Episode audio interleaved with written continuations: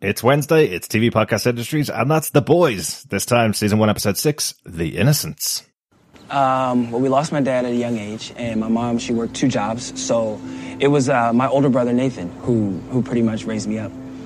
And when I was three, it's like these guys started shooting in front of my building, and I outran the damn bullet. That's kind of how I figured out. Can I, can I stop you right there for a second? What if we ixnay the gun violence, maybe make it a click more upbeat? Yeah, yeah.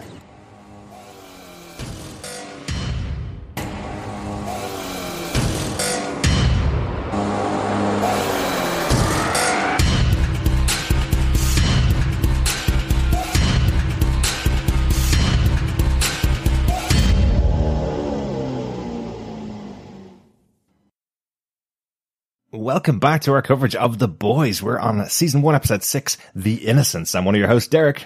Hi, boys and girls. This is one of your other hosts, John. And rounding out this fantabulous trio, I'm Chris. We are so close to the end of this series. This is our third last episode. We're going into our penultimate episode next time, our finale after that, and then we have to wait about another nine months before we get to season two, but at least we know season two is coming. Crossing fingers, all being filmed at the moment, so at least we know it's coming. That's kind of cool, right? Yeah, definitely. I'm both happy and sad at the same time. Mm-hmm. I'm halad? No. Had? I'm had. There we go. You've been had, Chris. I like it. I like it. Yeah, no, it's great stuff that, uh, we already know there's going to be a season two. Yeah, it's just a shame. It's probably going to be next June by the time it gets released Maybe. or something. Who knows though? Could surprise us with an early Christmas present, or dare I say Easter present, or dare I say a Valentine's ode or something like that. Maybe. Or let's hope that Amazon learn their lesson and release one episode a week of this show next time it comes back early next year. And we have one episode a week for eight weeks. That'd be awesome. I'd love that. Yes, dumping is not a good idea anymore. Dumping doesn't work. No, dumping doesn't work. We've, we've We learned don't that. like dumping. But if you want to join us for The Boys season two and for the rest of this season, make sure you subscribe to the podcast at tvpodcastindustries.com. You can also find us on any soup or non-soup podcast player. Look for The Boys TV or The Boys TV podcast. You'll find us over there, just the specific podcasts about The Boys, or you can find us under TV Podcast Industries. yes, and of course we do mean superheroes, not your favorite chicken broth. I just mean soup because they're not actually heroes in this show, so it's just A nice crusty roll. Exactly, exactly. That can go to superhero as well. Uh, if you want to send in any thoughts about the show, make sure you email us at feedback at tvpodcastindustries.com. You can tell us what you think about the podcast or about the show The Boys, of course, um, or you can tell us anything about individual episodes of the show as well. And of course, a quick reminder about our Facebook group. We are on Facebook at facebook.com forward slash groups forward slash TV podcast industries for all things to do with TV and podcasting about it. Well, particularly the shows that we're covering as well. Yes. we don't just talk about the technical aspects of podcasting because that would be really boring. There's the boys. There is Pennyworth as well. The, uh, pre-Batverse, uh, look into Alfred Pennyworth. Of course, we have Good Omens from earlier this year, as well as our Marvel Netflix shebang with Jessica Jones, uh, season 3 yeah, loads and loads of stuff over there. and lots of more things on the horizon. Watch this space. But with all those details about our podcasting, back catalogue and forward catalogue, I think it's about time we dive into this episode with Derek. Do you want to give us the episode details? Yes, the episode was written by Rebecca Sonnenschein. Rebecca co-wrote the finale for the season as well, so we'll see her back later on in the season. Um, she also wrote the past couple of episodes of Outcast, along with 15 episodes of The Vampire Diaries. Remove Wow. shirt, left of left of screen. I think was most of the stage directions on that show, if I remember correctly. Slightly different show over here. Show abs front and center. exactly. I didn't see a lot of Vampire Diaries. That might have just been the first couple of episodes of season one. yeah. And I think it's a wish three, list. Four, five, eight, twelve episodes, one to twelve. Basically, most of Vampire. It was, it was sexually charged Twilight, but it was it had an audience and it was it was well written. So I, I thought Fifty Shades of Grey was sexually charged Twilight. Wasn't that what that was based on? uh, we need to sit down and talk to you about that. What was the writing the main focus of that show? anyway, Rebecca had absolutely nothing to do with that. Great to have her on board for this episode of the show. Lots of interesting stuff happening in this episode and took uh, a lot of pulling together of loads of different strands of this, of this episode. Uh, great to see that she's coming back for the finale as well. The episode was directed by Jennifer Phang. Jennifer's been doing loads of work over the last couple of years. last two years specifically, she's directed episodes of The Expanse, episodes of Cloak and Dagger. She did Ooh. the episode 11 of Agents of S.H.I.E.L.D., the, uh, the sixth season of Agents of S.H.I.E.L.D. Um, and she's not done with superheroes. She's going to be coming back to the anticipated upcoming DC Universe show Stargirl with episode 11 of that season currently filming at the moment. So I think that's going to be out um, later on this year, I think. Um, Stargirl. But, well, uh, yeah. That's great stuff. Yeah, I love Cloak and Dagger. So always great to see someone uh, who has been working on Cloak and Dagger coming into the sphere that we uh, podcasts around, mm. and of course The Expanse as well. Yeah. I love that show. Absolutely, and I'll still say six seasons in Agents of Shield is still my favorite show that we're not podcasting about. Absolutely love it. And I'm very interested in the upcoming Stargirl. I have to say, mm-hmm. Starman was a big thing for me. Different character, um, but uh, definitely interested to see what's done with this. Excellent. Yeah, I love David Bowie.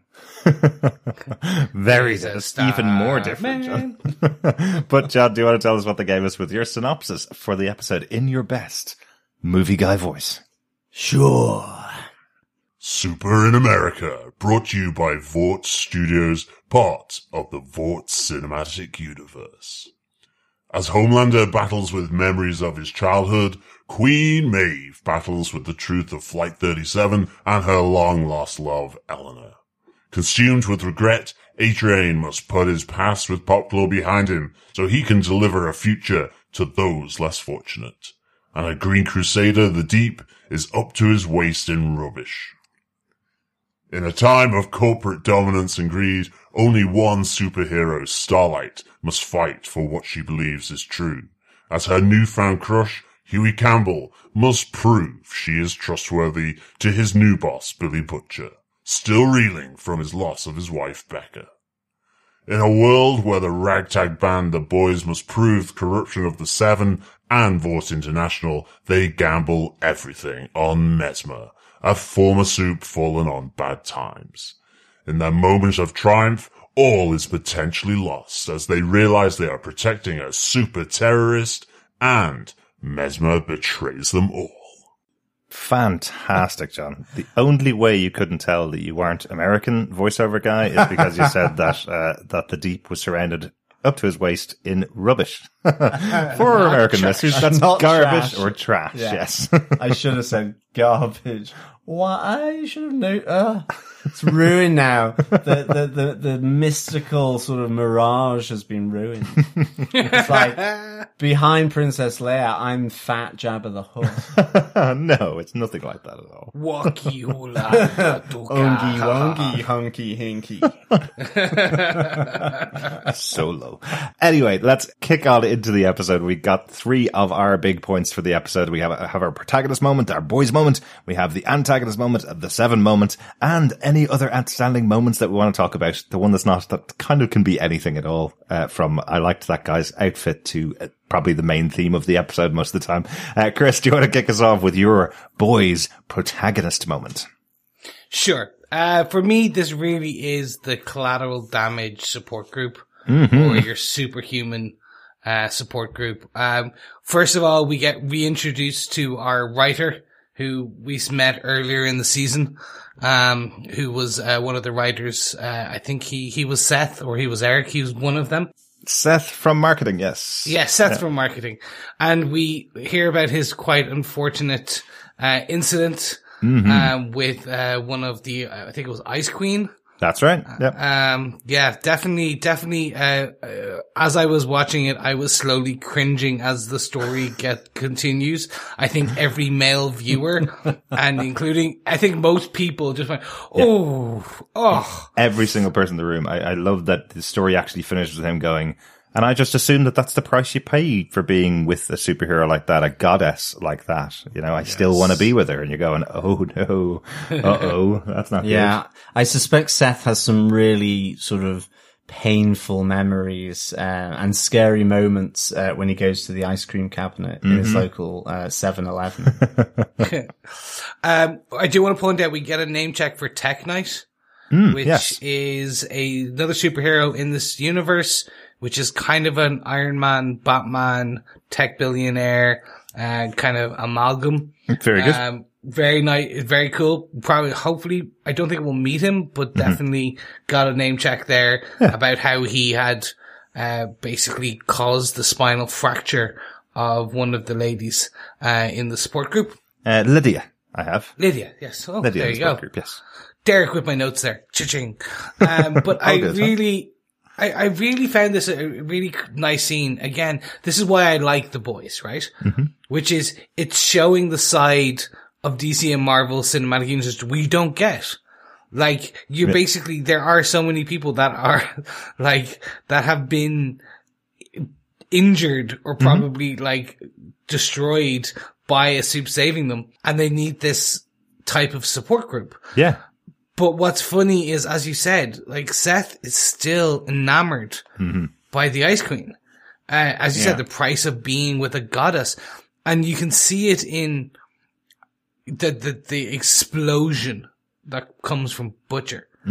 Um, it really is a very interest interesting explosion, and I don't mean that in terms of kind of what triggers him, but it's just like he was so close, so close to the edge.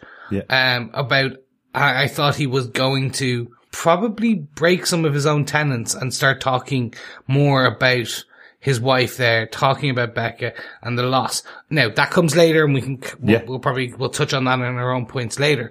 But really this is so interesting to see that he, he doesn't, there, there's that whole, let's talk about it, let's work through it together mm-hmm. kind of mentality. And then there's Butchers, which is they need to pay. Yes. And Yeah. he was hoping that by bringing Hughie to this group, Hughie would be reminded of the pain and suffering soups are causing. Yeah. But action, in actuality, it's potentially showing Hughie that yes, there is that, there is still that bad side, but Starlight's not that person.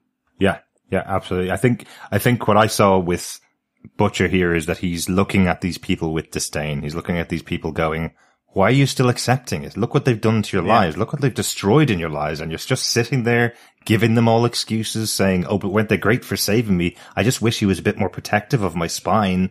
But stand up and punch and fight and beat back against these people because they can't be allowed to get away from it. There's only seven of them, and there's millions of us humans, effectively. And that's that's Butcher's point. He's not a victim. He's not going to go to a support group for a victim. And I think that's, you know, we'll talk about it, but I think that is the reason why he shares with Hughie his story is because he does see himself as being in a support group with Hughie almost. He's saying the two of us have this experience and we can share what happened to us with each other because we know we can deal with it. We're not going to sit in a room with all these other Yeah. people and go, this is what happened to me, but we'll let them away with it. We just have Yeah. to deal with it because we live in a world with superheroes now.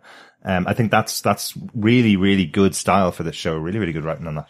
I think you said it all actually, Chris. It, you know, first of all, ACDS, um, the actual group, the Association of Collateral Damage Survivors, I really, really like. And then you have this, uh, Billy outburst. Um, I, you know, what's it, it summed up for me is, where's the rage? He just sees them as a bunch of scared rabbits. Yeah. But the other side of that is, you know, these are people who have, you know, it's to reflect onto Hughie, as you said, Chris, that, you know, here are people who have been absolutely either damaged physically themselves or emotionally damaged and they're sat around still effectively thinking these superheroes, uh, well, that's just who, who they are. They've got these superpowers she couldn't help it that she suddenly went, you know, uh, negative 346 degrees. Um, and, you know, basically my midriff is in their way of that. So for, for poor Seth, and it, it, it's that thing of trying to just reflect that back to Hugh to say, don't start making excuses for them because, you know, Billy has this, um, suspicion, uh, that Hughie and Starlight are probably getting closer than Billy is expecting. You know, for him, he sent Hughie on a mission to tap a phone, follow her, Mm-hmm. you know, get the intel from her as well.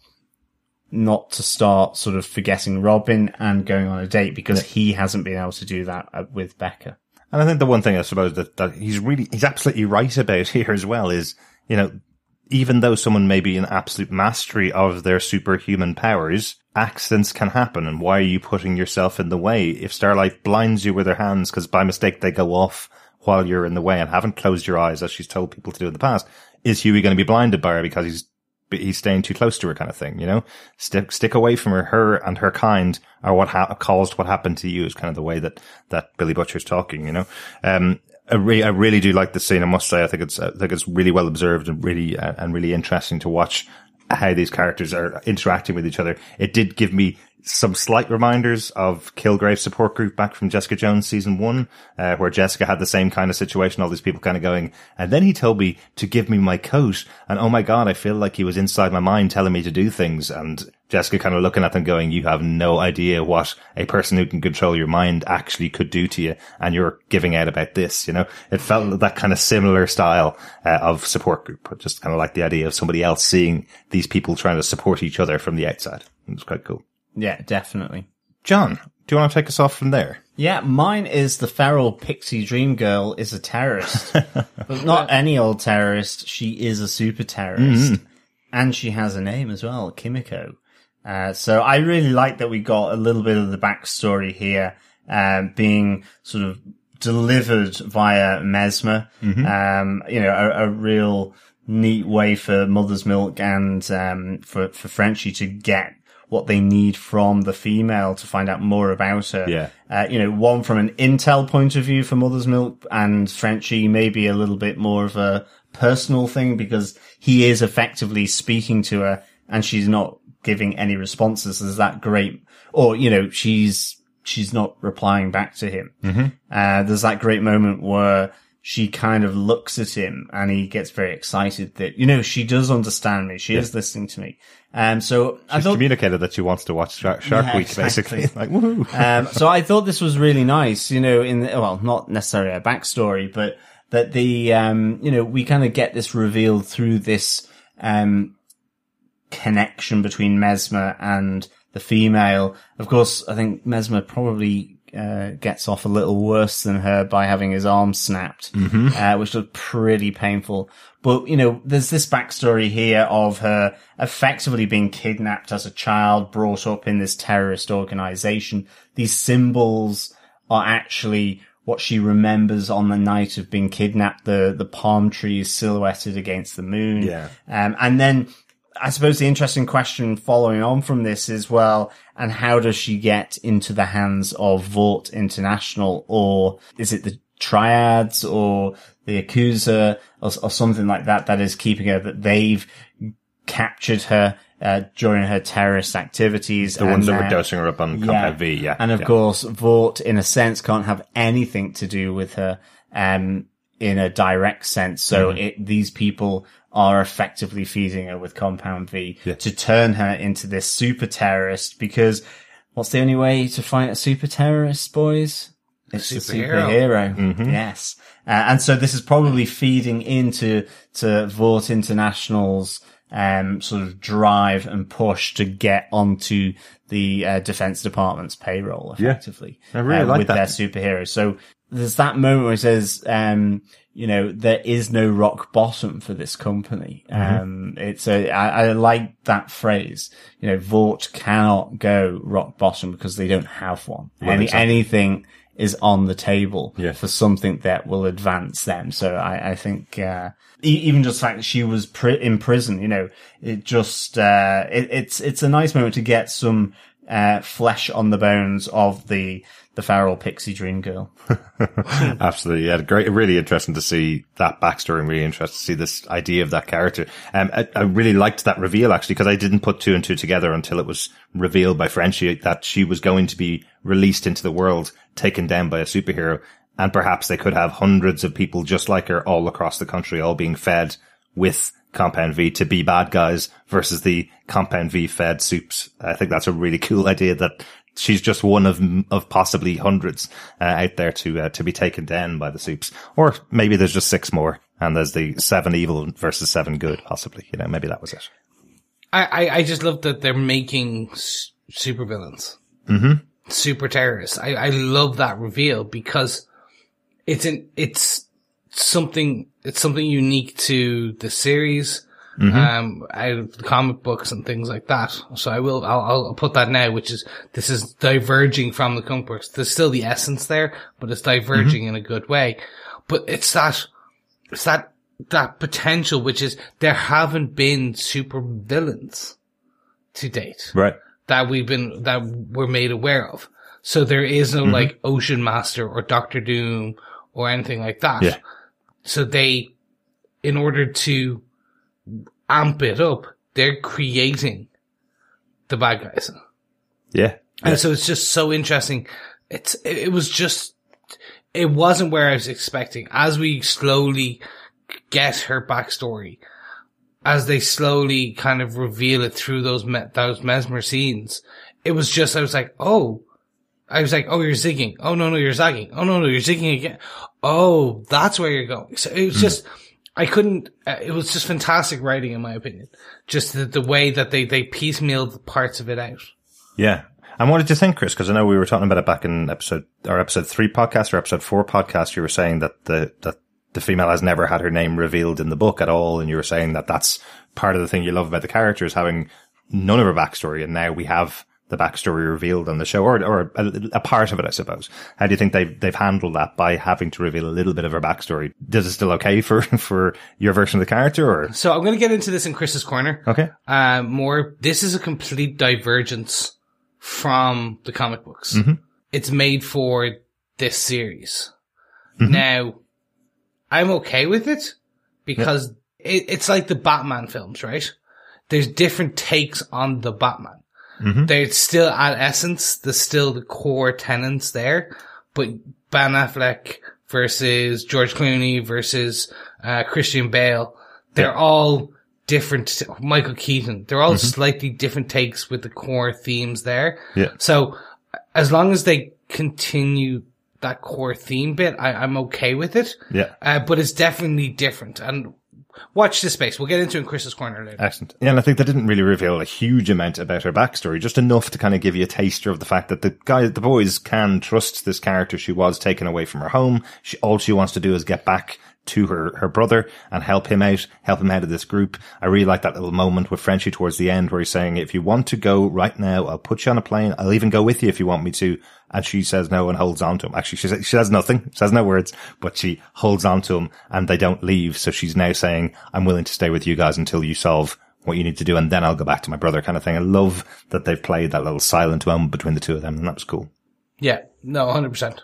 Yeah, definitely. It was good just to get some flesh on her bones uh, around, you know, the the context of of the female.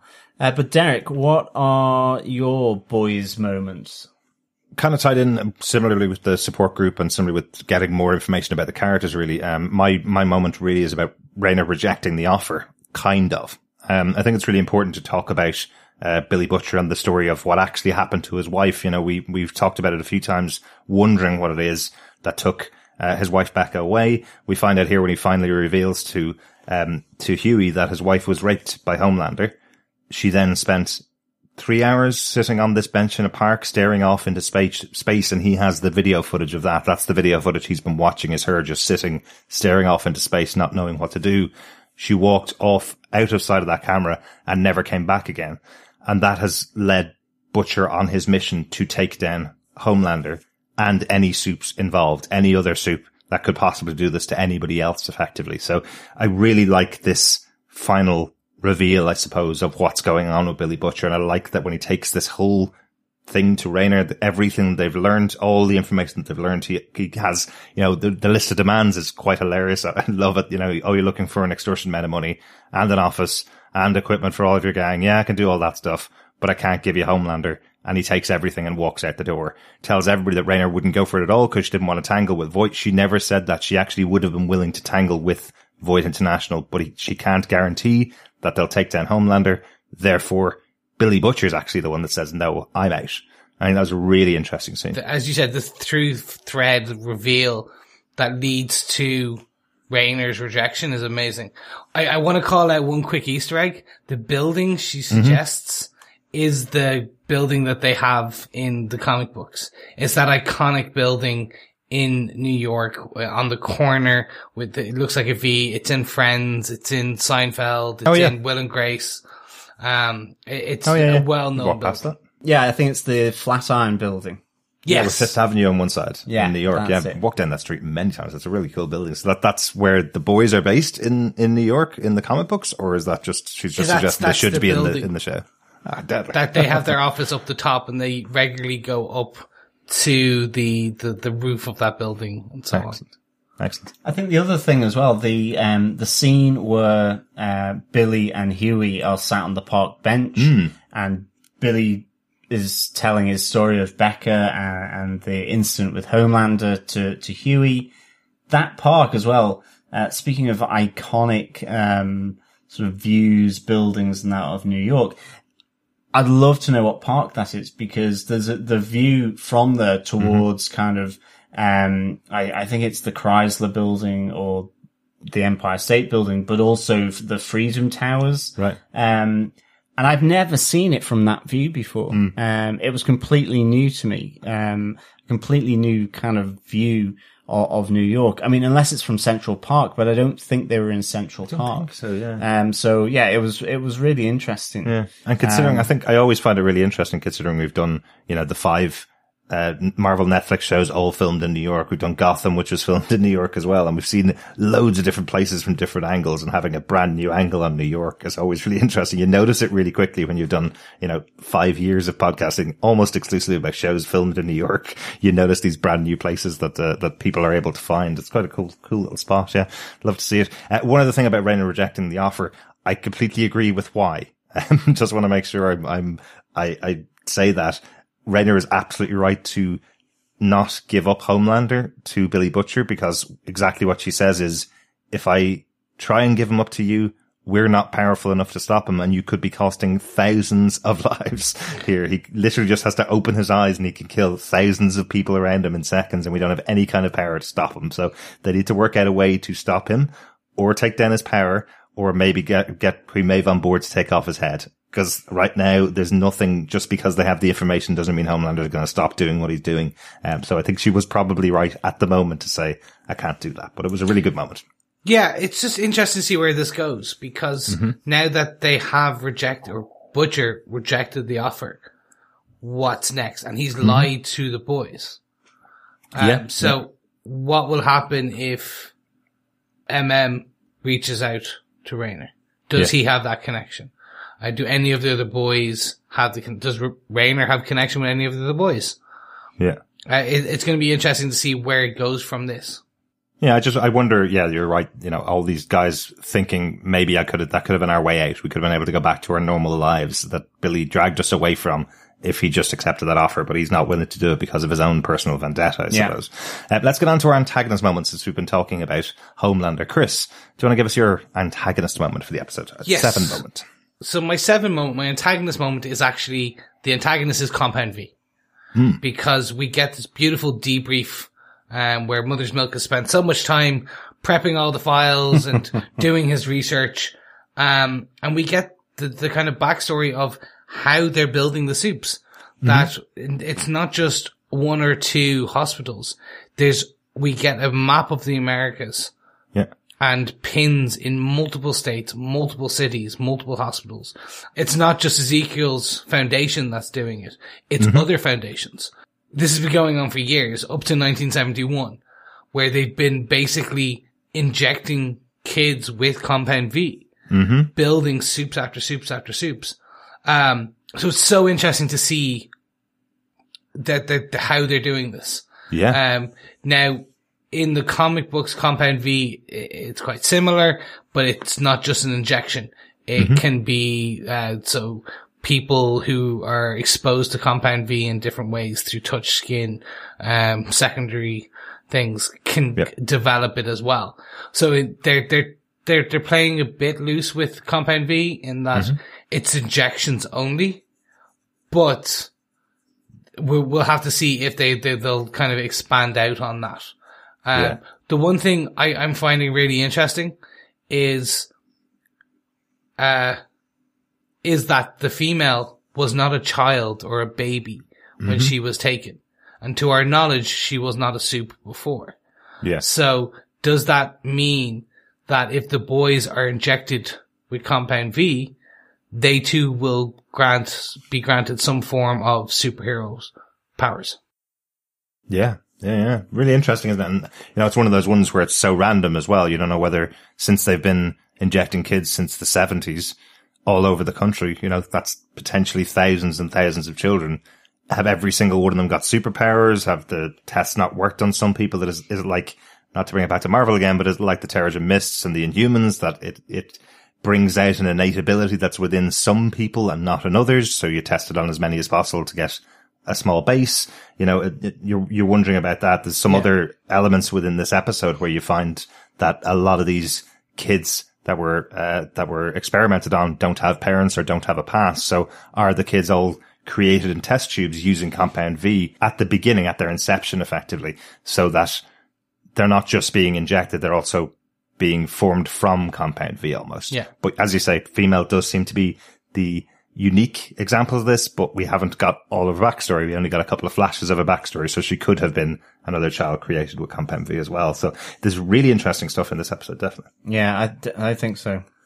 Yeah, it, it, it, it, what I find most interesting is, as you said, it's that where they're going with it. They're making Compound V. We, uh, it looked like at the beginning it was going to be like steroids for soups. Mm-hmm. But actually it's going beyond that. It's, they are taking it as it creates soups.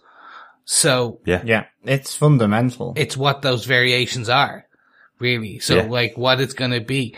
And I, I'm hoping upon hope we see the boys s- souped up. maybe, Uh, maybe. It, it's going to be definitely an interesting thing. Seeing Butcher go toe to toe with Homelander is going to be amazing. You Well, see, yeah. that's the one I would question. I would think maybe any of the other boys would take Compound V, but Butcher's distrust of soups has already extended to Starlight because she's one of the seven, and already he's talked about, I don't care about what happens to the female. I don't care if she's helping us. I don't care about her at all. Yeah. She's super powered. I want her dead and I want her out of the room, basically, is, is kind of the way he's talked about her. So I'm not too sure whether he would inject himself. Yeah, I mean, I I wonder, like, I kind of hope that they don't take Compound V from my side, but I wonder if that is the only way that they can take down Homelander. Maybe. Um, unless we have something of a secret lab, uh, with the CIA that Raynor hasn't told us of where they're developing stuff. We've still got the Mallory files where it seemed to suggest that the security agencies realize that they could be a threat and that if they go AWOL, um, then, you know, they need to be taken down. As Billy said, if Ice Queen can, uh, do what she did to, to Paul Seth in, you know, the height of her pleasure, what happens if they're as angry as anything? And Homelander is an angry, angry man, mm-hmm. you know? Absolutely. Yeah. I also liked on this, uh, just the little sort of frustration that Mother's Milk is there. He's like, you know, I'm trying to do a TED talk here, uh, because he keeps getting interrupted by Frenchie, or I think it's the, the feral pixie dream girl is sort of nicking some of his files that he's, this dossier that he's compiled Yeah. all on Compound V. Um, so yeah, he's, uh, he's a dossier maker, man after my own heart. Chris's quarter came to life in this episode as we got that whole speech from Frenchie to uh, Mother's Milk as to why he would have to be a person that would care that she doesn't fit in the world, that the female doesn't fit in the world without her story, where he's kind of going, you know, you can't leave a highlighter misaligned on the table because you have to have that sorted. You can't eat chunky, chunky monkey ice cream because if you, if you eat the top of it and the top of the ice cream becomes out of level, you have to eat the whole box of, of ice cream basically, you know? So, uh, it just shows exactly what you were talking about. This is a character who has to have everything in its right place, you know? So, Yeah. uh, so that's probably a really good explanation of how Butcher was able to get him on board in the first place, which was present him with some idea of something in the universe that isn't going the way it should be going. And he has to go after it. He, ha- he has that tenacity that he has to get it fixed. He has that ADD about him that he has to get it fixed. So that's quite cool. Yeah, it's the, the the soups are the the uh, uh, the in order, the the chaos within the universe They must be fixed.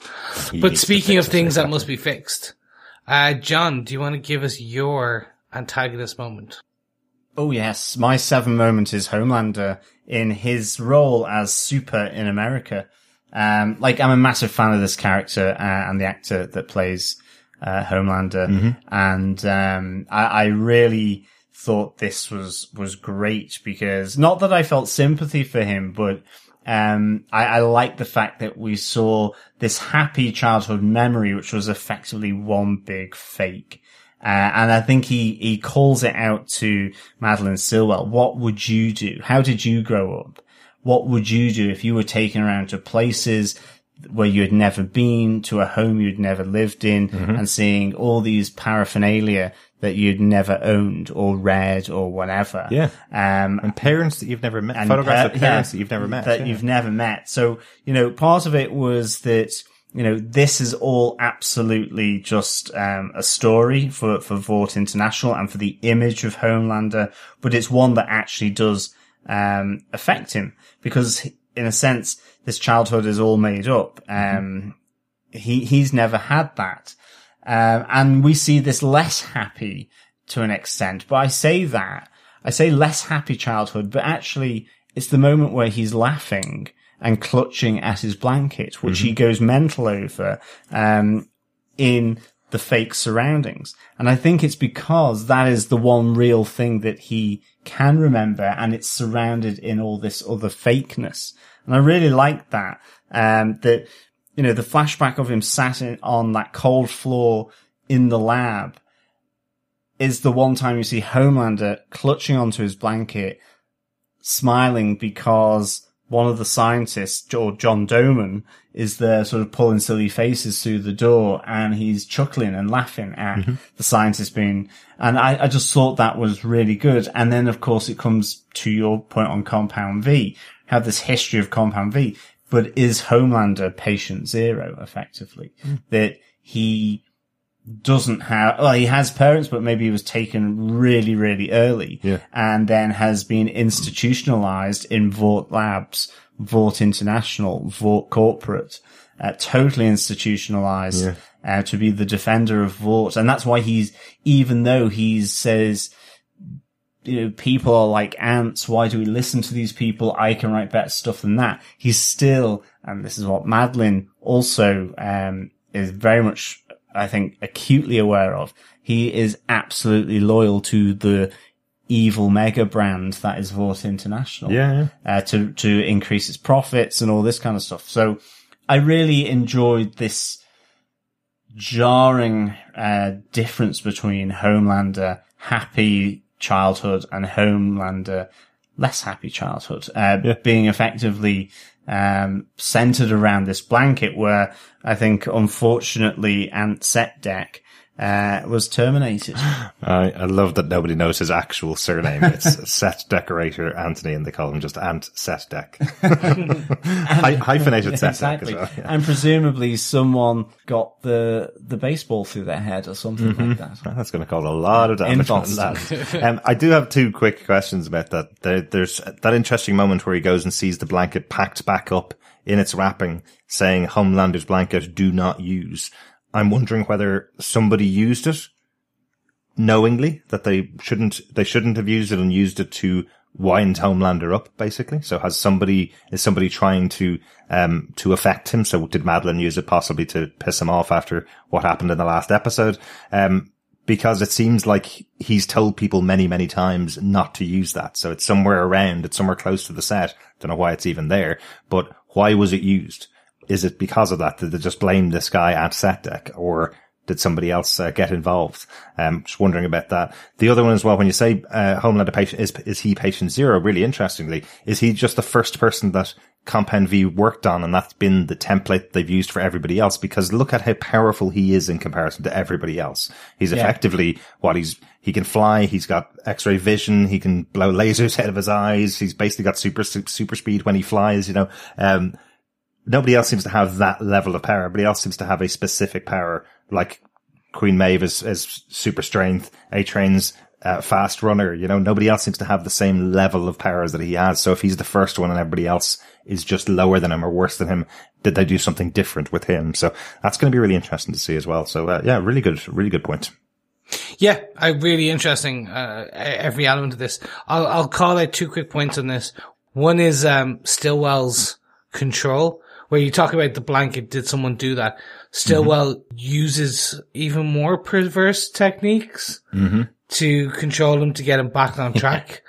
yeah. Uh, and in the last episode, we talked about the, the quite strange moment they had, but then seeing this moment where she does it, it before it was pseudo weird sexual. This is just full on sexual. It's not a mother and son. It's a lover embrace. Um, so it's weird to see that. Mm-hmm. Um, but again, it's that control, the, the puppet master controlling her puppets, uh, or puppet in this case. Yeah. And then secondly, the, the, the point where we see Homelander in the lab with the doctor, um, staring at him with his blanket. Um, uh, but then on the wall, they had a target with all the different burn marks across it. So obviously Homelander learning his vision, playing peekaboo. That it's so interesting to see. I'll call out X-ray again, Amazon X-rays for this scene because what they do, they actually had a deleted scene from this episode. All right. Which extends further into Homelander's, um, lab time when he was there, which is him a bit older with a, a teacher, mother figure. I suggest everyone go watch it. It's really interesting deleted scene. Uh, it just played, uh, late, it, it, must have been cut from a later part of this episode. All right, interesting. I did not see that. I have to see that because it didn't it didn't pop up on our screen when we were watching the uh, the episode. Uh, really good. Yeah, there's, there's, some so such cool stuff about Homeland in this episode. Yeah. Um, most of the stuff is coming from effectively from the revelation of the movie that's being made to try and uh, sell all of these characters to uh, to the army effectively. That's what's going on with Homelander. Uh, I love just a little bits of this. As I'll pick up on my own point next in a second, but I love how they deal with Queen Maeve effectively. They, they showed the scene with her outside being all superhero and then they cut to another camera angle of it and it's actually just somebody throwing some water in the air to make it look like it's raining. it's like, yeah, you've got a real superhero moment. But the, the documentary filmmaker seems to have something weird going on with her, um, where she wants to film all the actual background stuff that's going on when Maeve talks to uh, her ex-girlfriend, Elena. Uh, it's being filmed by this documentary Yeah. film crew as well. So you're wondering, are they trying to get information on the seven as well? Stuff that they can manipulate them in future, whether that's because Vought wants it or whether it's because somebody else wants it. I don't really know. I'm just kind of intrigued by, uh, by what's going on with her. And we see that bit with A-Train where he's telling his backstory, which you would presume if he's telling his origin story, it's the hundredth time he's told his origin story. But when he's saying it, that he realized he could outrun bullets and then is told to tone it down and take the bullets out of it.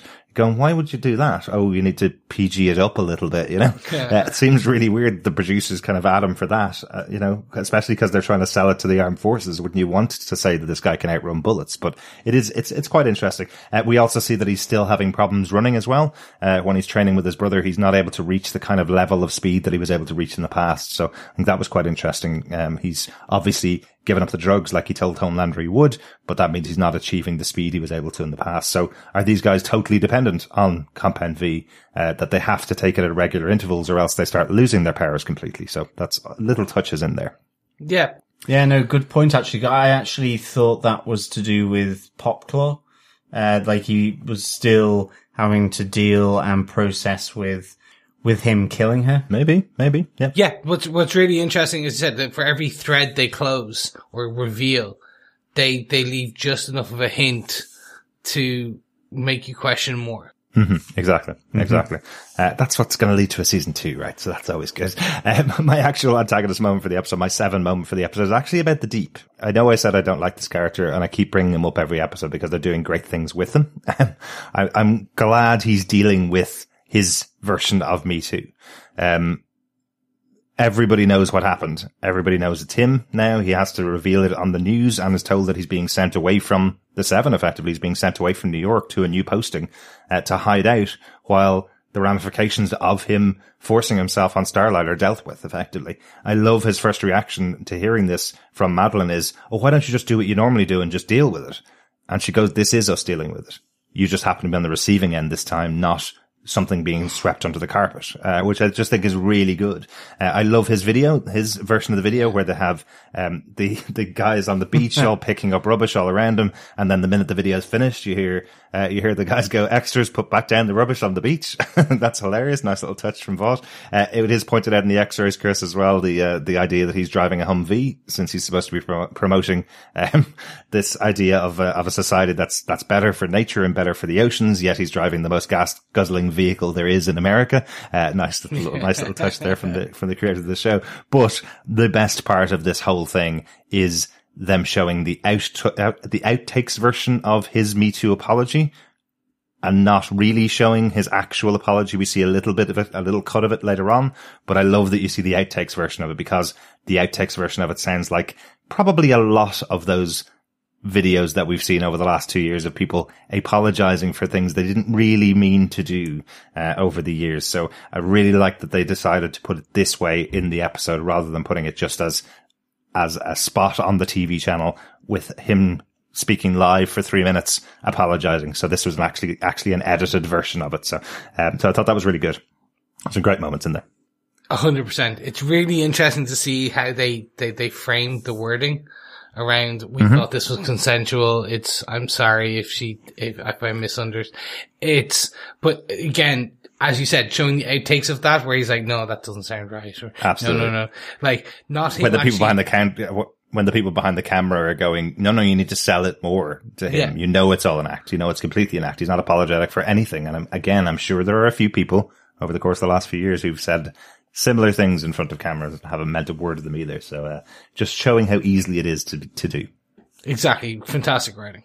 Yeah. Yeah. Yeah, really, really good. I do wonder if this is the end of the deep. Is this the moment when we don't see the deep for the rest of the series because he's been sent out of the city now? Does he come back to replace somebody who may be leaving the seven again uh, later on this season? So yeah, really interesting. On to our other outstanding moments. Chris, what's your other moments of the episode that stood out to you that we haven't talked about yet? Hughie and Starlight sitting energy, K-I-S-S, oh wait, here comes some friends. um, I, I really enjoyed these scenes. Mm-hmm. Um, particularly it's the budding romance. I know we've talked about Butcher and Hughie, um, and that, that kind of, the, the reveal and what that meant. I liked how we start to see over the course of this episode, their relationship blossom more and more, um, to the point where we do get the kiss. And after the kiss, Robin's ghost is gone. So it, it seems like Hughie is starting to move on. Mm. And then we get the, the, the butcher drop, the nuclear explosion of his backstory with his wife. And Hughie's able to separate that. Hughie is doing the, the adult thing and going, no, but Starlight, Annie is not like this. And this could be different. We get talk about the, the pink sands. Why don't they go on a trip? Let's just do it. Um, both of them wanting to escape, but being dragged back in and then culminating in Butcher actually dropping by the table, reminding him of the nuclear bomb he's going to drop on Annie. Yeah, yeah. Is it a threat? No. This is truth and fact with Butcher. He will do something, I think. I'm fully expecting it to happen in the next episode. Okay, so the the actual when she finds out is I'm about to tell her in uh, whatever way yes. I'm going to tell her. Okay.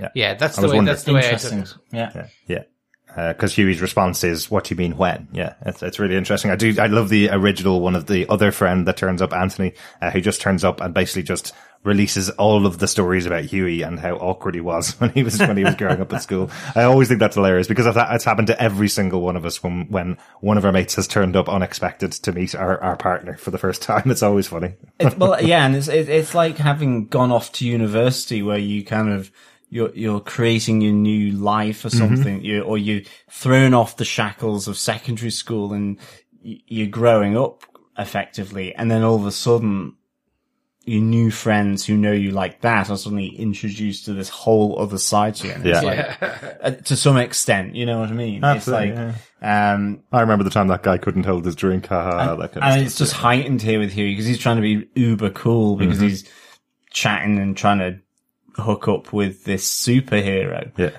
Um, well, maybe. I, I'm still like, is it fully genuine or not? I know. But, um, Because there is that weird moment during that conversation with Anthony specifically where Hughie's face drops and he walks away and Anthony meets him at the bar just afterwards and you kind of find out that the reason why he's walked away is because he's thinking about Robin and what Robin would think.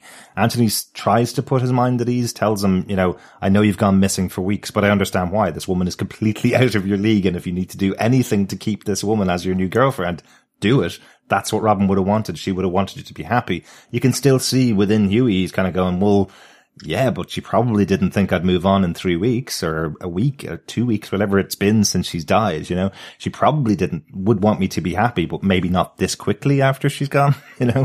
he still sees the ghost of She's still- Robin. exactly, uh, yeah. In the bar. So, but then he goes in for the kiss. So that's the thing. To me, it's like, is the kiss genuine? Because, Mm-hmm. or he's seen Robin, like with the other episodes, and then he's done something to further that involvement or, you know, tapping a phone or, or doing something to further the cause of the boys and Billy Butcher. Yeah. So, It, yeah, it's interesting. Yeah, so I, I do think that the, the potentially there was, uh, there is something genuine only because he sees Robin before the kiss and after he, they, after they kiss, Robin's disappeared.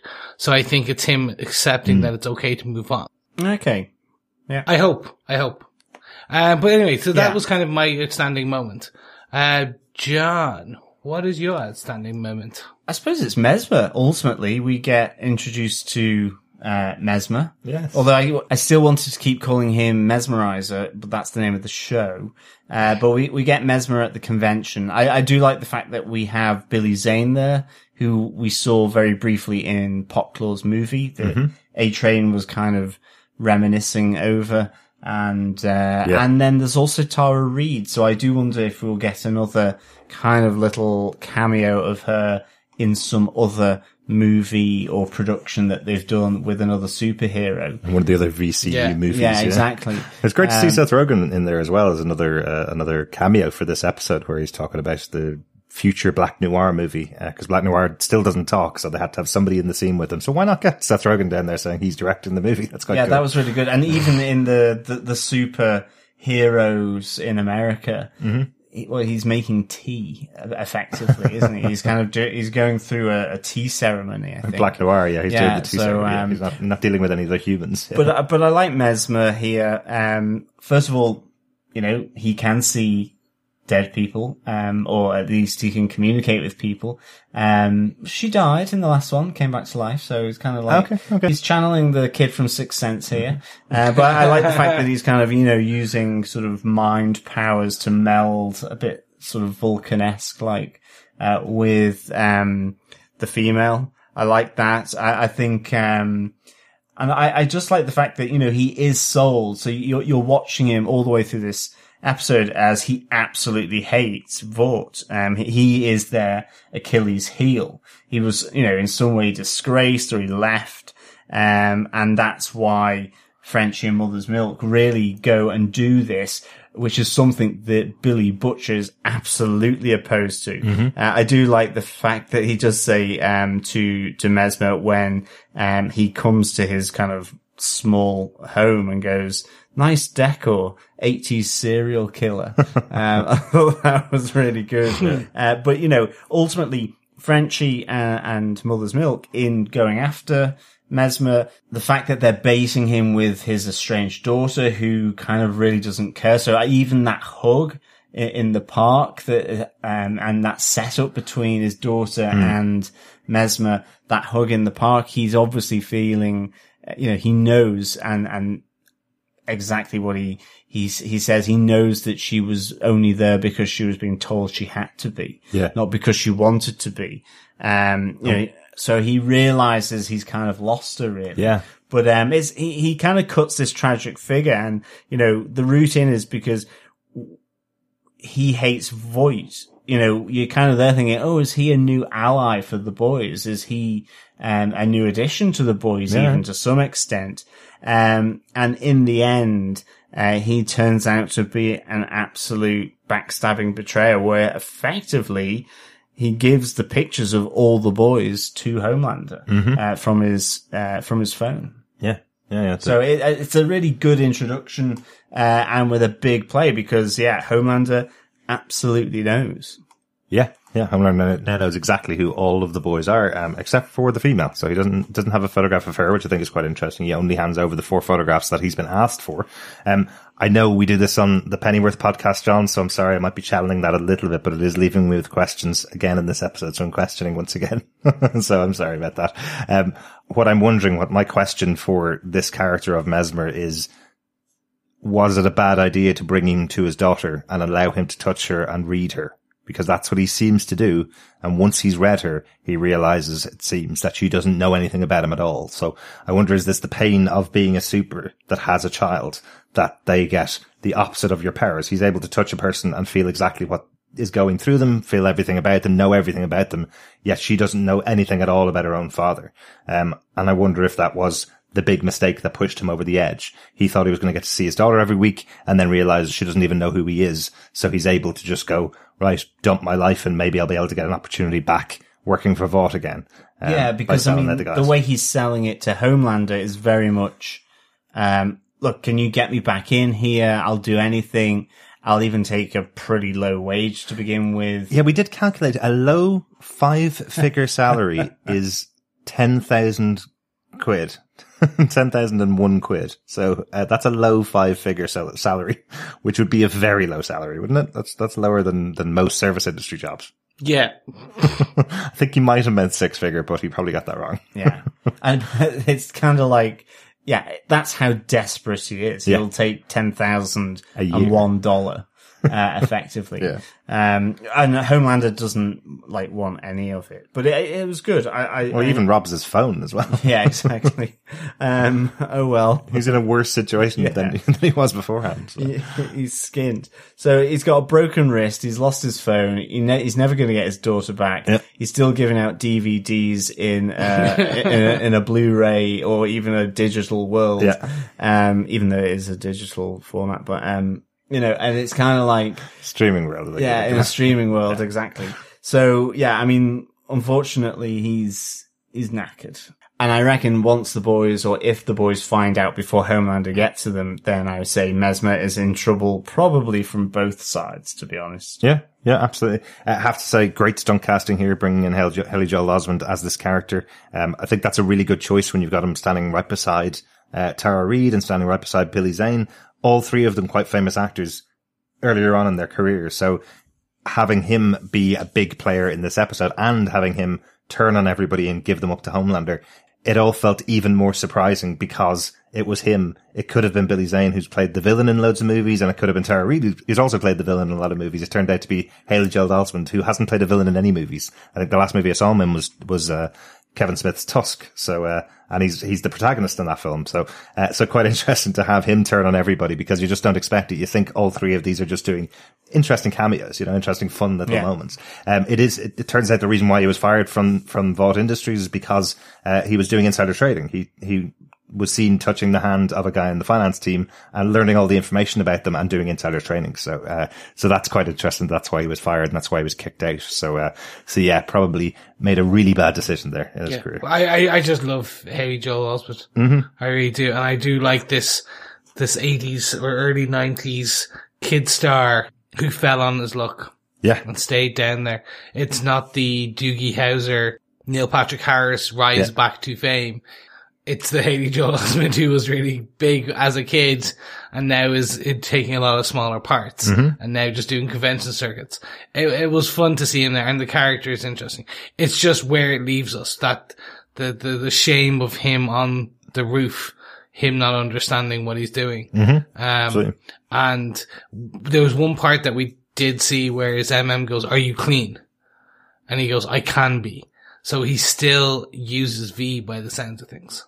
Or some form. Maybe V, maybe, maybe something else. Yeah, I think that was quite interesting. I'm not even sure whether the actual offer from MM to get him to see his daughter once a week. I'm not even sure whether that offer was truly on the table at all. Cause you hear when, um, when Mesmer calls up the woman whose, whose phone number he's been given, when he calls her up, it goes to voicemail. So you're not even sure whether this was really the deal. You know, it's quite, quite Yeah. interesting. So loads of, loads of interesting plays in there. Uh, also, love the use of his powers where the first guy comes up and goes, what number am I thinking of? And then the woman comes up afterwards and goes, what am I thinking of? And he goes, oh, I'm thinking the same thing. Here's my number. it was really good. Really enjoyed that. That was good, good fun scenes. Uh, my final uh, moment for this, the outstanding moments of the episode, really just want to talk about Starlight standing up for herself, um, because I like that they've put her on this path. It's so easy to just go, oh, well, she has been a strong, independent character throughout the rest of the episode. So now we'll show her the real power of Madeline and Madeline will be able to talk her down off the ledge and get her back into line again. But they decide to go a different way. I really like it. You know, they fired Ashley, uh, because she's the one that made the decision to, uh, to have, uh, Starlight go to the convention to believe convention. Everything went wrong. So we've lost Ashley now from, from Vought. She's, she's left the company. So there goes the end of our, uh, our Jessica Jones reunion, uh, for this, for this season, unfortunately. um, but I like that she's let into even more information by Madeline. Madeline kind of thinks this is maybe the way to get Starlight back on side going, I wrote everything in that movie that you watched hundreds of times about Queen Maeve. I'm the one that wrote that character. And I wanted you to believe the exact things you believed about Queen Maeve. You've got to remember this character of what you are as Starlight was written by a couple of dozen people in a room who spent hundreds of hours getting your character absolutely right. You don't own it anymore. Um, and I love that Starlight still is able to stand up for herself and still takes the right path, still goes, no, I'm, I'm not going to listen to you. I want my old costume back. I'm not going to do reality TV shows. I'm going to do exactly what I want to do.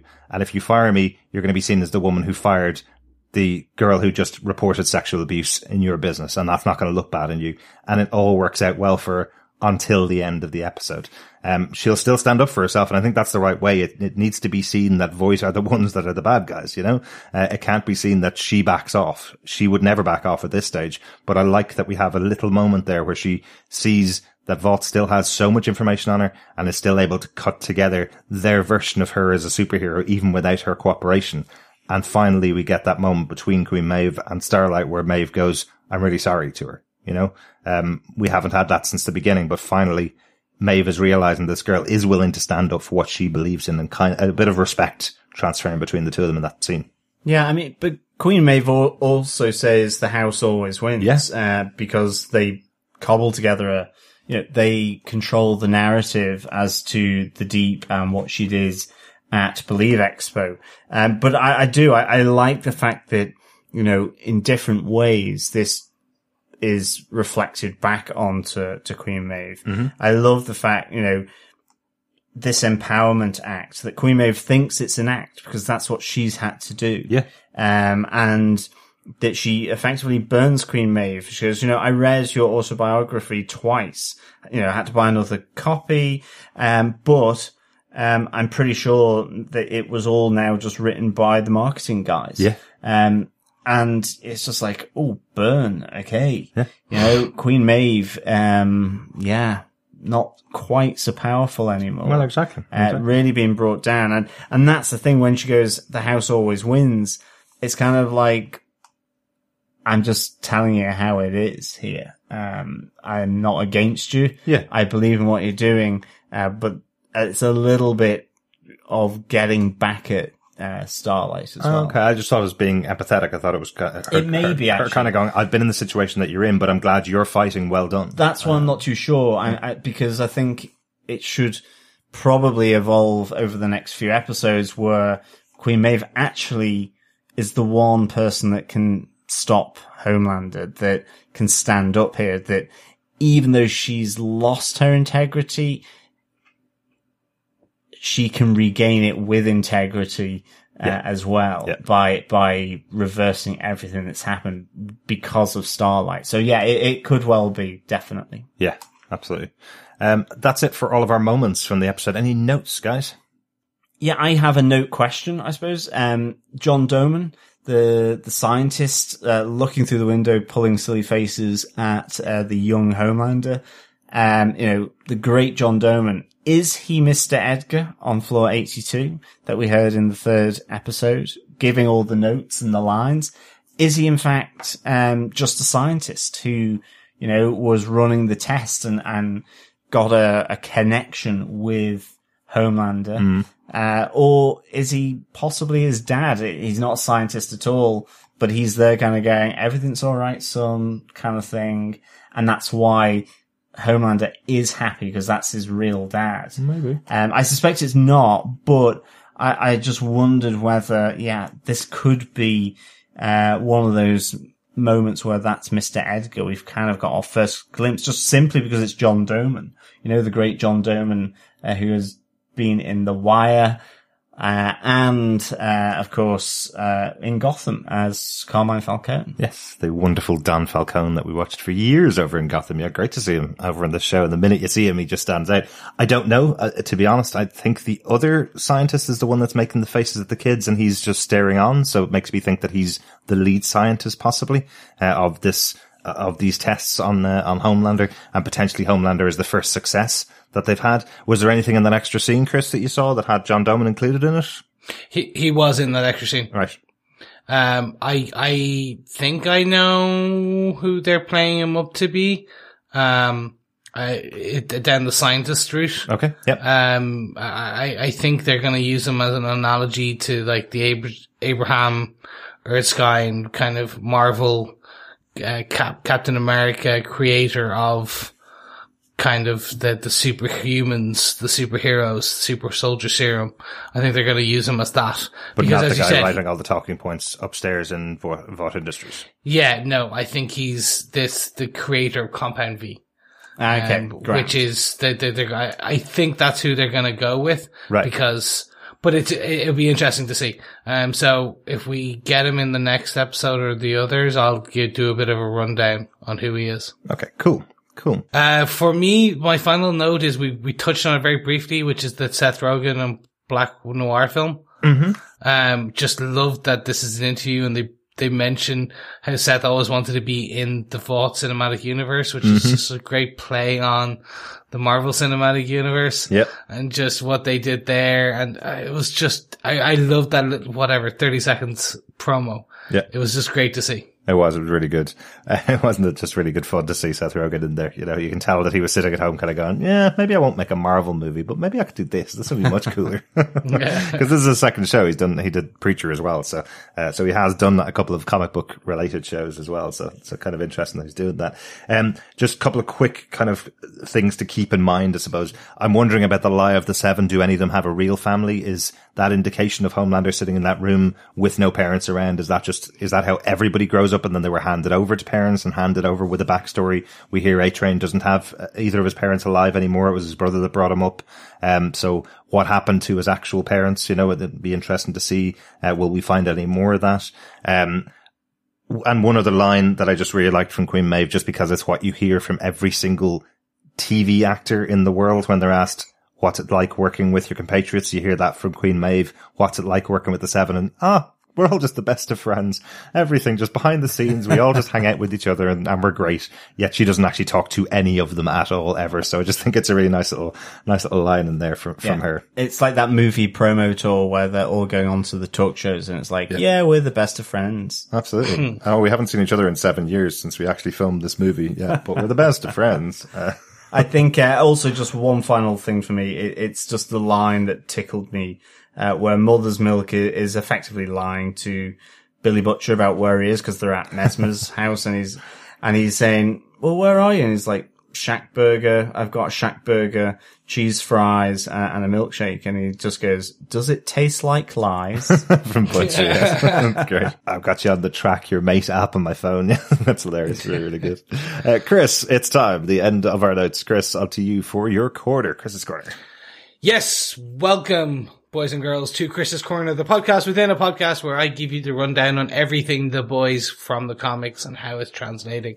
Uh, I'm going to do two quick pieces on this one part of this segment. First up is Mesmer. Um, yeah, Mesmer is a complete invention for this the TV show. Interesting. Um, I like it. no analog whatsoever. Um, I've been going through like other superheroes who have like the touch telepathy. There's none. There's no one with the exact kind of skill set powers in the comics.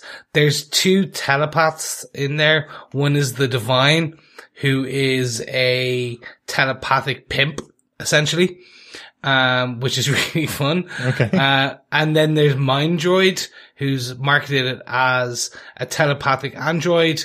Uh, but also we find out who he is telepathic, but he's not an android. Um, which is, that's as close as we get. It's a, a pimp and, uh, a guy pretending to be an android. Nice. Who can read minds. um, so that's as close as we got. Um, what I did want to do is spend a bit of time on the female. So, uh, spoiler warning for anyone who, uh, doesn't want to, who wants to go and read the comic books after. I'm going to give the backstory to the female from the comic books. We'll Um, talk to you next week, Chris. Bye. Bye. So very quickly, I'll just give the backstory of the female. So the first is, yeah, like, well, in this, we've get the, the Shining Light Liberation Army. This is all invention for the series. Um, uh, it, this is complete departure from the comic books, but as I said, it's still kind of similar in that it's marred with this kind of family tragedy bit.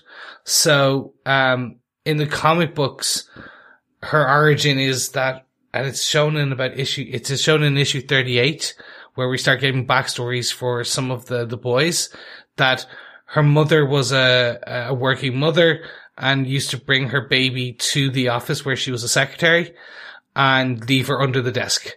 And her mother walk, worked for Vought International and Kimiko is never named in the comic books. There's no name. The female is given no name. So this is, that's also an invention.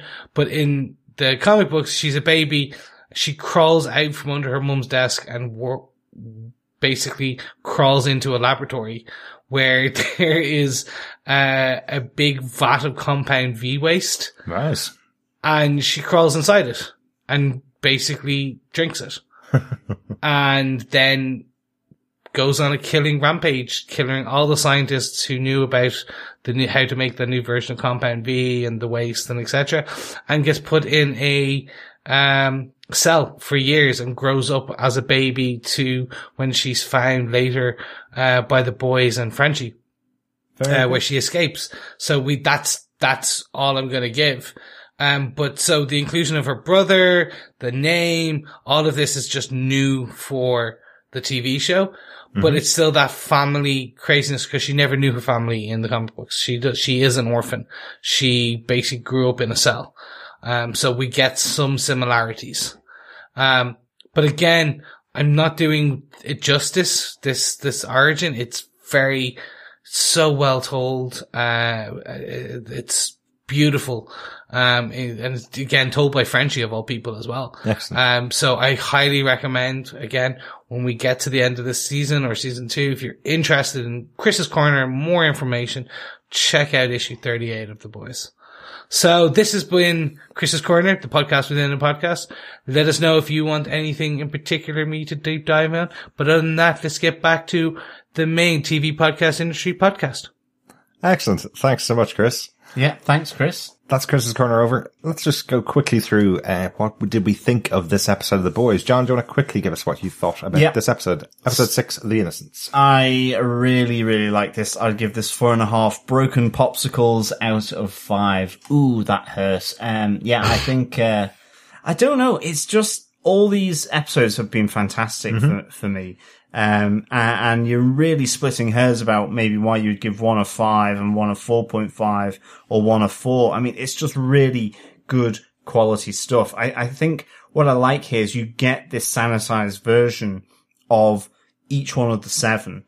Uh, and ultimately you see the reality of it. You see Homelander struggling with these fake childhood memories. The Deep is just a misogynist and, uh, you know, he doesn't practice what he preaches. Um, actually, A Train is, is dealing with all the sort of shady stuff that he's been doing, yet maybe the one bit of reality in his life is being totally crossed out by Vought. Don't talk about your childhood. Don't talk about the guns uh, and the kind of, you know, violence in the hood kind of thing. It's like, it, it's really, uh, really interesting. And then we just have, you know, this great relationship with Hughie and, um, and Billy where Billy sees himself maybe in Hughie, yet Hughie is moving on. Uh, and I think that's a really nice dynamic captured here. So, uh, yeah, I, I really, really enjoyed this. Um, getting to see Mesmer and the big thing of Homelander finding out. Um, so yeah, it just has so much stuff, uh, in there. So absolutely loved, uh, this episode of The Boys. Chris, what did you think? I, I loved it. Um, I really did. I think everything, this show, this series just keeps going strength to strength. They are changing out from the comic books and that's actually keeping me guessing. Um, which I even more enthusiastic about because just when I think they're going to zig, they zag. Uh, just when I think I know what they're going to do and how they're going to do it, they don't. They, they completely go against what I thought. So I'm really excited to see the next two episodes and where they go with it and where they leave Wills on the end of episode eight. Um, but yeah, so I highly, highly, highly, highly enthused by where the season's going. But that's enough about me and my thoughts. Derek, what did you think of this episode? Great episode. Yeah, really enjoyed it. So much that went on here. I remember writing my uh, my five pages worth of notes in here and trying to pick out uh, my top three points from the episode. Was uh, I love episodes like that when there's loads and loads of stuff that you've that you've written uh, and and seen these episodes. So uh, so much stuff going on. Really going to enjoy the last two episodes. I don't know where it's going to land at the end, but uh, especially with this moment where you're going, oh no, the guy with the biggest superpowers in this entire universe now knows where all of our guys are. That's Yeah, exactly. so interesting. So really excited to get on to the next episode. So I think we should shut down this episode of the podcast, but we do have some feedback over in Frenchie's Letters, our section of the show talking about feedback.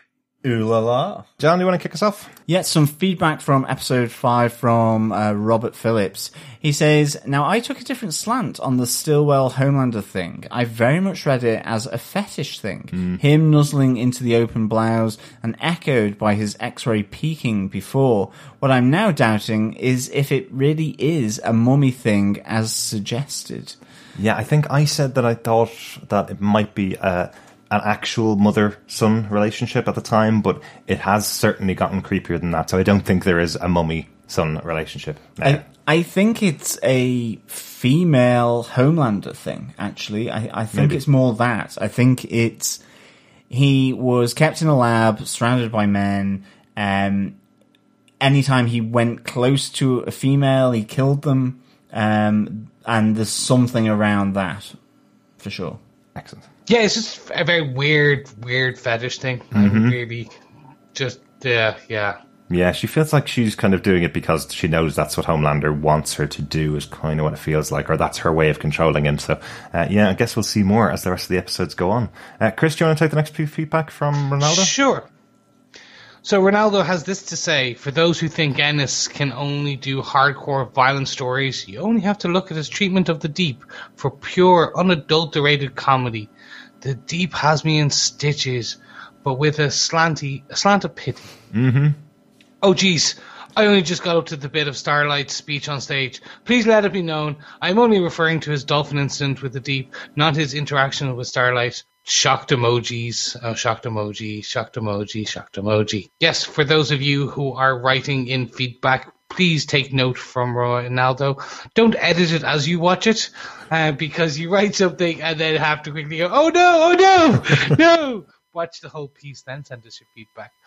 But Ray, I'm only messing, of course.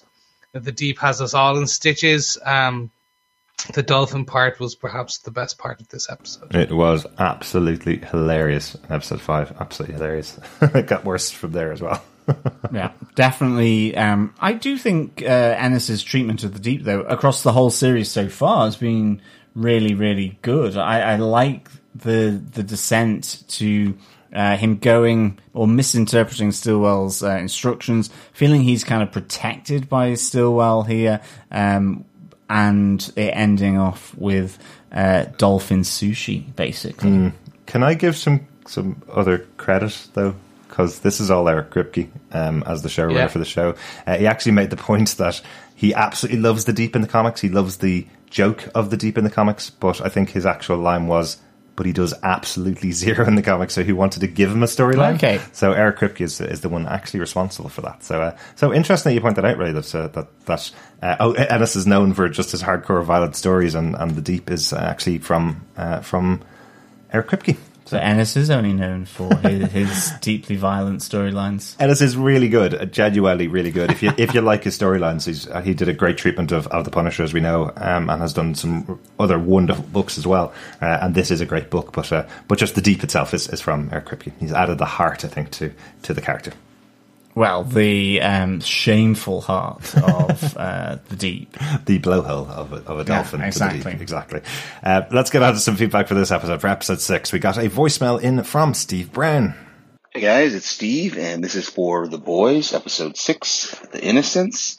Uh, I love love seeing Starlight standing up to Stillwell there at the beginning, and uh, that that story she told later on about almost blinding the doctor. Do you think that's true? Is she was she actually born a super? Do you think that was just a story they told her?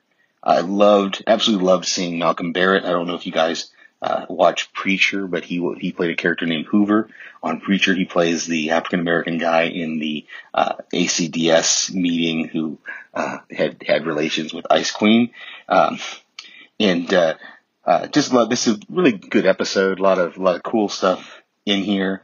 Uh, for my boys moment, I will say it was Billy. You know, he breaks up the meeting there, uh, but then he goes to the bench and he opens up to Hughie about what happened to his wife. And I thought that was really, really great. Uh, great moment for the boys there. And for my seven moment, I think it was just all the, the clips throughout the episode seeing kind of the behind the scenes look of what the PR machine kind of does to these heroes. And especially that there towards the end, seeing the whole Citizen Starlight movie, uh, where Maeve tells her the house always wins.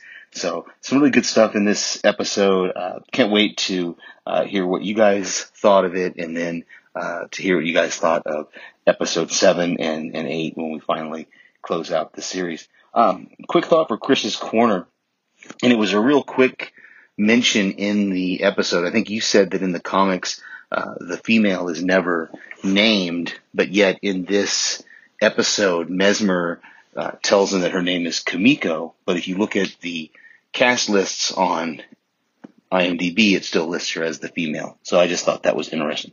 Talk to you later. Thanks so much for your feedback, Steve. Really good to hear from you on the podcast as well. Uh, hopefully, we hear from you the next couple of episodes. Um, really interesting to see that Seth from marketing uh, is also in the preacher as well. That's quite Yeah. cool. Yeah, no, really interesting. Um, I have to get back into that show very soon. It's on the final season, I think. I think uh, actually Steve is doing on his podcast, Panels to Pixels. They're covering the final season of, of Preacher over there as well. So a good p- companion podcast if you're watching Preacher. Oh, I'll jump in and give it a look. Um, thank you, Steve, for the feedback in terms of Chris's corner, and interesting to see that yes, they eh, over on IMDb they just do uh, name the the character of the female as the female. They don't give her um, anything else. Um, so they usually similar to uh, like Erin Moriarty's character of Starlight and Annie. They have Annie January slash Starlight Right. Yeah. um, but they don't actually do that here. Potentially, yes, they might update it in season two because they don't want to give away the big reveal just yet. Um, for people who are still watching or still catching up on, uh, or between now and season two launches. Um, but yeah, good catch, good catch. Excellent. Yeah, thank you so much, Steve. Yeah, I too also liked uh, where Billy opens up to Hughie after his tirade to the support group. Um, and I think, yes, the PR machine around all these soups uh, and the clips there are, are really good, uh, leading to that really uh, fun moment with the deep as well. Um, I think. Uh, yes, another piece of feedback on episode six. It comes from Robert Phillips. He says, Oh, this one went in very hard with the reality TV staged angle and landed it brilliantly in terms of the story rather than that satirical undertones. I, I've picked my best points again, though if it's anything like the last three episodes, you'll have already covered them. my seven moment is definitely the Homelander reveal of a non-existent child life being brought up in a laser-proof cell and more evidence of a very, very unusual fetish with Stillwell. Mm-hmm. I have to believe he will be brought down mm. or there is an attempt in this season and I still can't decide if Maeve will manage it. Mm-hmm. My boys moment the park bench. Not sure if Butcher's story is entirely true, but it does make lots of sense to his ongoing rage. It might ruin the story, but he could be much happier with an acceptance and compassion therapy session for a psychosocial support program. Absolutely. I think that's what he tried by going up to that support group, but he doesn't. he doesn't uh, like the idea of anybody whining about their lot in life. Do something about it is kind of his attitude. exactly. My other moment is I'm loving the evolution of the female and her story. I did think the mentalist was going to be shipped in to see if Hughie was falling for Starlight, but turned out even better.